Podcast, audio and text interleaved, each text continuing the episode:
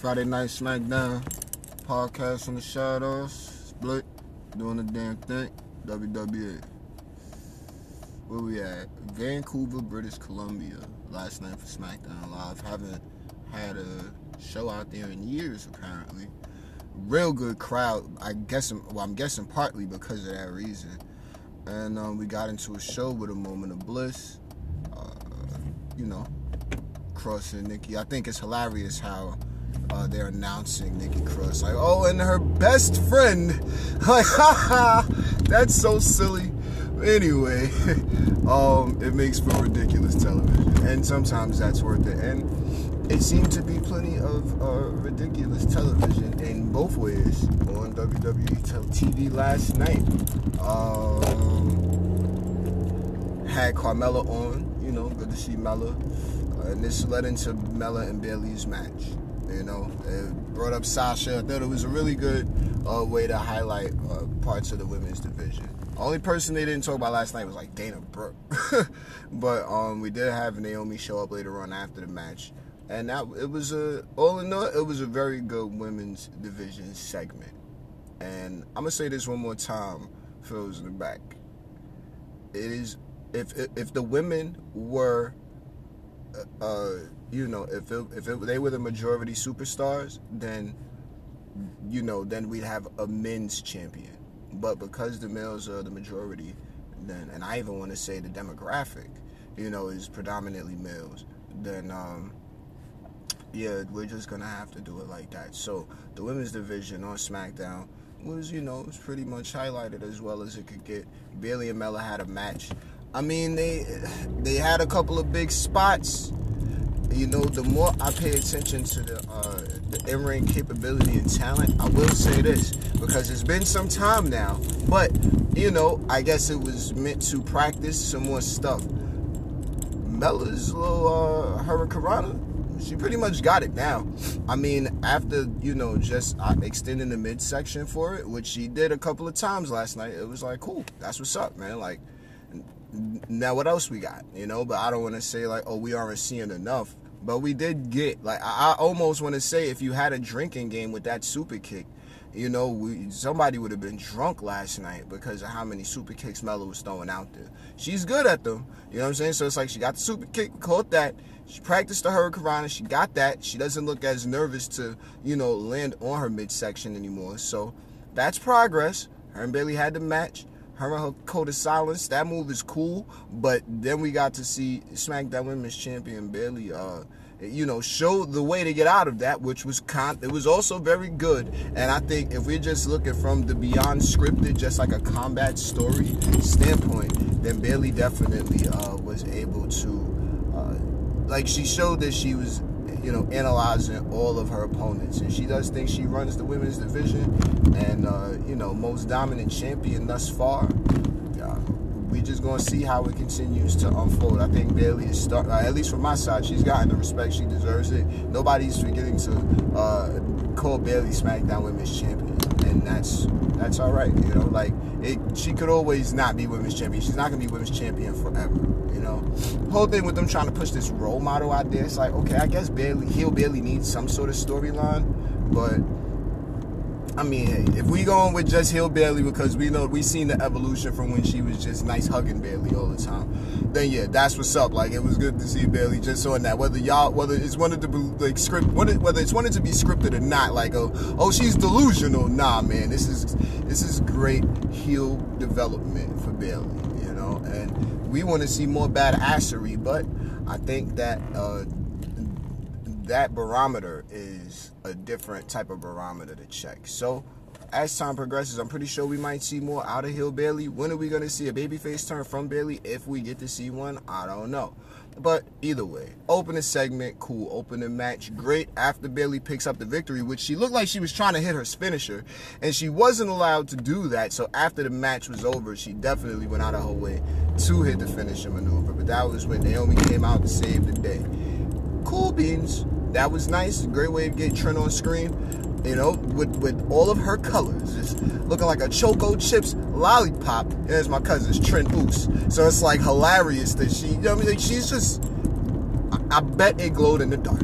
whatever though, right? So like I said, good opening segment.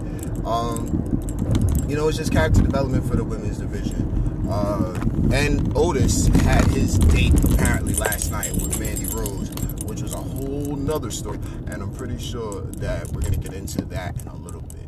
Sheamus takes on Chad Gable and Apollo Crews in a two-on-one handicap match because of the little beatdown that took place last week. So, how's this going? This is Sheamus in a match with Apollo, beating Apollo. Why did Apollo? Not Apollo. Why did Shorty? Why did Shorty? I'm not calling. It. Why did Chad jump into the match again?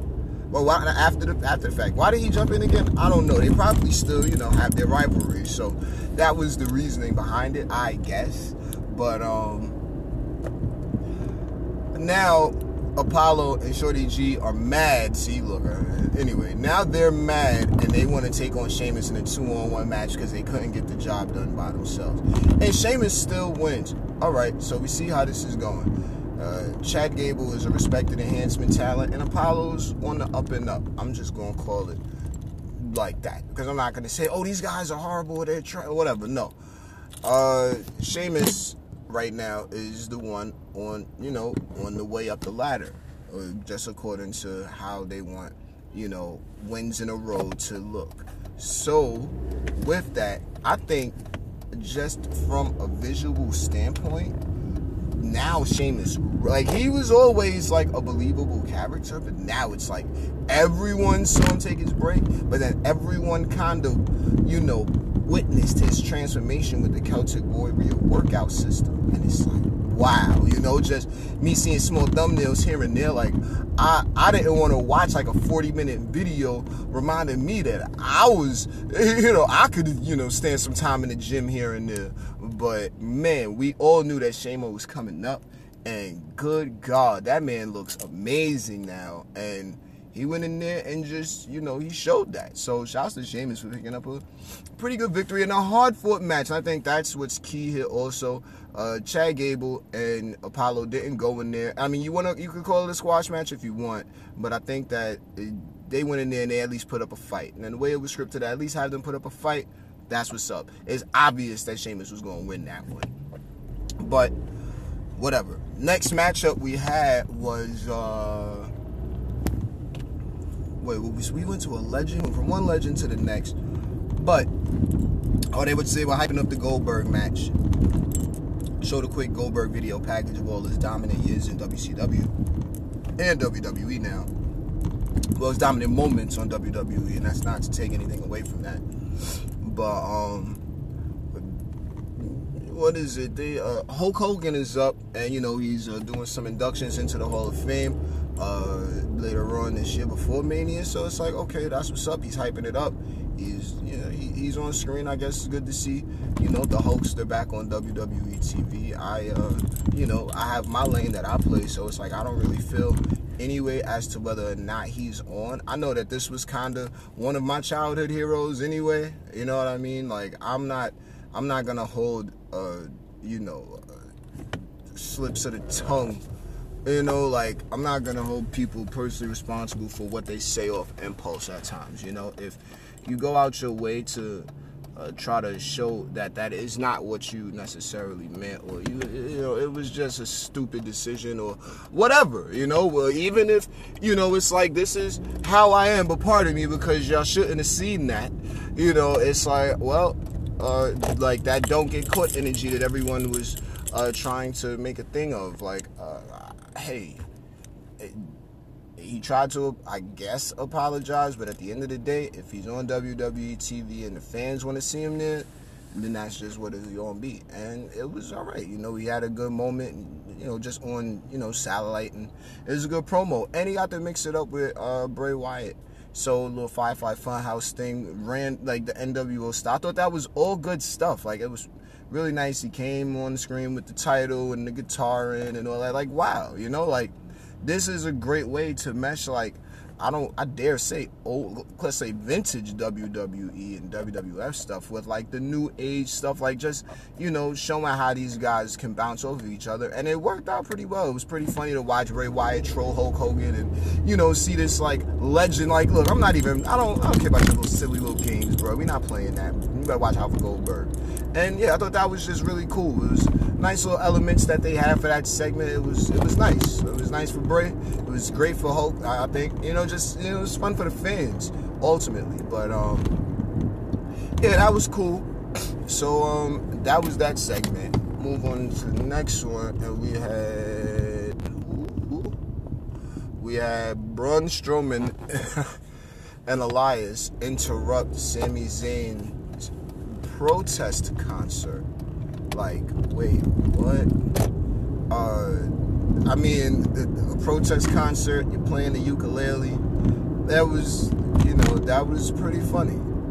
you know, it was pretty funny. It was a you know, good enough segment. Got a lot of crowd interaction going. You know, just the people were sitting down and paying attention to the show for a little while. So just to get the people into it and make some noise and stuff like that. The Vancouver crowd seemed to have enjoyed that segment. I thought it was pretty cool too. Elias is, you know, doing this thing as a babyface and building. You know, it's not about uh, how I feel about it, and that's the way I see Elias. It's more so about how the WWE universe feels about Elias at this point, with just the way they've you know, done the stop start pushes and you know, just the character development and all the rest of that. Like we've all, you know, followed the Elias story, and you know, you know, like the people, they love him. They want to cheer him. It seems like, you know, but just trying to listen to the WWE universe was that, you know, like it's uh, it's good stuff, you know. So he interrupted Sami, and then it turned uh, Cesaro. You know, got mad, and I guess it turned into a fight off Sami telling him to go do it or whatever. I don't know, but um, yeah, Sami. Uh, I think they got the upper hand for a split second, and out came the Intercontinental Championship.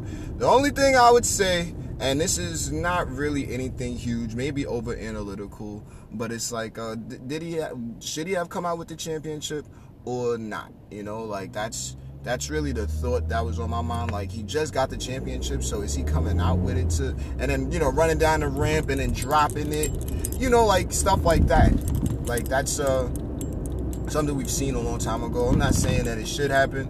If it doesn't happen, you know, if a situation like that ever happen, comes up again, I probably won't, you know, really, it won't matter much. But you know, just for the I guess importance of the championship. I guess. I guess maybe it was just like a rush moment, like he's running out to save Elias. But what moment? Why did he have to do it? Either way, I mean, it, it was good, like little.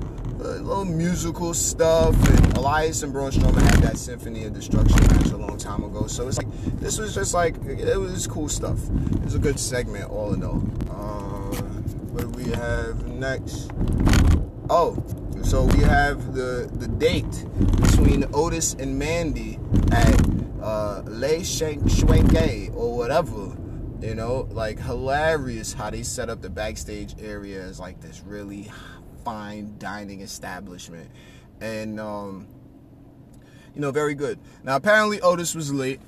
Uh, Mandy said she was running late first, but I just don't understand like you know, like whatever. It was it's pretty goofy, but you know, it's like just little by little each week. I think they can provide uh, what. So if like just do that times two next week, because that's what I thought they would have did with it this week. But whatever, we don't know how long they're gonna try to have this storyline going, but it's definitely uh, you know something. You know, Ziggy pops up got his hand on his shoulder, so now I'm guessing they're dating or at the date or whatever. But it's like, yeah, man, suspension of disbelief. Like that one was a little bit, it's a little reachy because it's like, why wouldn't Otis just pop up? You know what I mean? And confront Ziggy right then and there. Does this make a match between Otis and Ziggy? Is this gonna be a way to get Otis over? Like, is that what's gonna happen? I don't know. Uh, you know, it's alright You know, Mandy's there, no Sonya, but I mean, I think Sonya was on screen getting her ready, but whatever. Like it was, it was uh, very short. You know, Otis dropped the roses, and it's like, dang. So you don't even she she don't even know why you mad, bro. Like she. Are, they, is she even gonna see the roses? Maybe a porter's gonna notice that, pick them up and throw them in the garbage now. Like, you gonna run off, and everybody feels sad for Otis, and it's like, hmm, I, I guess. You know, like whatever. He was he was late. you know, he could all that texting he was doing back and forth. He couldn't text that he was to be a little late. Mandy couldn't say, "Oh, sorry, Ziggy. Oh, Otis is on the way." Know what I mean? Like, yeah, he stomped on a little fruitcake long time ago, but it's like, nah, man, we could get a restaurant brawl out of this. We ain't gonna do that. What are we watching? We're watching. We're supposed to be combat. I mean, like they should have had a whole thing. I mean, well, maybe it's just too much masculinity from my side. It's like, oh, this could have looked mad manly. He ran up in there, yo, stop pushing up on my woman. We set this date up two weeks ago. So it's like, bruh, what are you doing? Like, she kissing on the cheek. She ain't kiss Ziggy on the cheek. Why you keep pulling up? Like, come on now. Otis, damn it. Fight. Shit, that, that's how I was feeling about it. Like, what is this? Like, you, you just gonna walk off? like, what? That's, no. What? Ziggy? What? What? Man, please. I'm, I'm gonna just show because I that, that's like come on, and I mean this is just for the fun of the storyline, moving it forward and such like that. So yeah, Otis went out like a punk. Ziggy earned some points, I guess, but I mean, all in all, all jokes to the side now, it was definitely a good segment for everybody. Like, ha, look at Ziggy coming through with this, hit the hand on the shoulder, like yo. Oh my goodness, like get out of here with that shit. That was too funny. But yeah, all in all, like I said, it's a you know good good additions. You know, maybe they could have made maybe next week they could just multiply this with one more, eh, like just a little bit more, and like you know now just to make the storyline a little no more hot because people are definitely wanting to see how it's all gonna play out. So yeah, man, it was uh, all in all a very good segment. Next up, in the main event, pause. We had 205 Live, and I can't necessarily remember all of it. Bollywood Boys came out, they trashed the hometown crowd, even though they were the hometown boys. And it's like, it was very funny. The people actually cheered them. It was a great moment, but then they healed it up. And, and I mean, they was just being heels after that. And it was just all local sports team, hockey, hockey. No disrespect, but I'm not from out there. I don't. I'm not really like hockey. Isn't really geared toward uh, guys like myself, but it was. Uh, it was a cool little moment. We had the Bollywood boys taking on Oney Lorcan and Danny Burch. They had their moment. Fight broke out after the fact. Uh, some some beat 'em ups happened, and that was eh. Like it was it was you know 205 live stuff. Uh, the the opening it's not showing as many superstars as it used to. We're not really getting like it's like literally a new class in 205 Live, but I feel like it's only like six superstars. Like, wait, what? But I mean, everybody can't tell a story, but it just felt like there was more depth to that roster than in the earlier days, and now it's just like, you know, we got some OGs that are still there, but then it's like, what? Either way, um, next match we had. Uh, was Leo in the ring last night? I don't think he was. We got a promo from Leo. But we had Daivari uh, the Brian Kendrick taking on. Uh, they were in a match where they picked up the victory. We'll say that. and by the end of the match, they were dealing with. Uh, was it? They were dealing with Oney Lorcan Danny Burch. Like I said, that was 205 Live. Like, pardon me for not really having all, you know, all of that, but it's like these are small things that I'm just noticing. It's like, well, wait, 205 is like they still hitting hard, but it ain't really, you know, much. I don't want to forget about Nice. Nice was definitely in there last night. And he was in there with Brian Kendrick, pardon me. Was he? Oh, man. Either way, 205 Live, it was all right. You know, like characters are being built it's you know the story is, is is happening as it's progressing. Like I'm not upset about it. Just you know, it's still going, still going. Uh, the main event of SmackDown Live. Well, pardon me, Friday Night SmackDown on Fox. We had uh, Roman Reigns and a mystery opponent taking on the Miz and Morrison in tag team action. They apparently stemmed from some heated words on the social media platforms between uh, Miz Morrison and Roman. We're talking about the Usos. Uh, so I guess that's setting up the tag team between the Usos and Miz and Morrison. Eventually, for the tag team championships. Can't be mad at that. You know, that's a definite eventual. And when it does happen, I'm pretty sure these guys are gonna have a fantastic tag team matchup.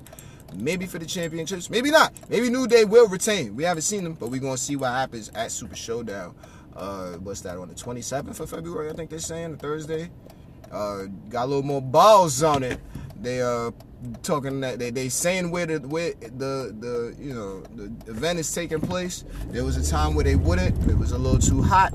I think that storm has passed, and um yeah, why not? You know, like okay, so we'll see how that all goes. Um, either way, uh, Roman picks Daniel Bryan. King Corbin pops out from the crowd because he was uh, he was suspended for a week, but hey, he doesn't even care because you know he bought a ticket, so he's in the crowd. Match goes on, good match between the four gentlemen. Uh, everybody in there got to you know show their stuff. Roman was definitely looking powerful against Morrison. Morrison had great moments against uh, Roman.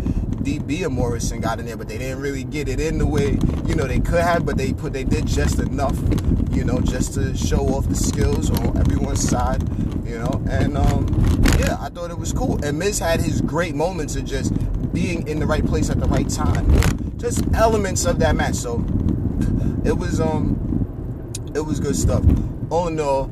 Uh, Miz picks up the victory of the not Miz. Roman picks up the victory of the spear on Miz good sell on that. Good, good, good. Just smooth in general. It was a fun match.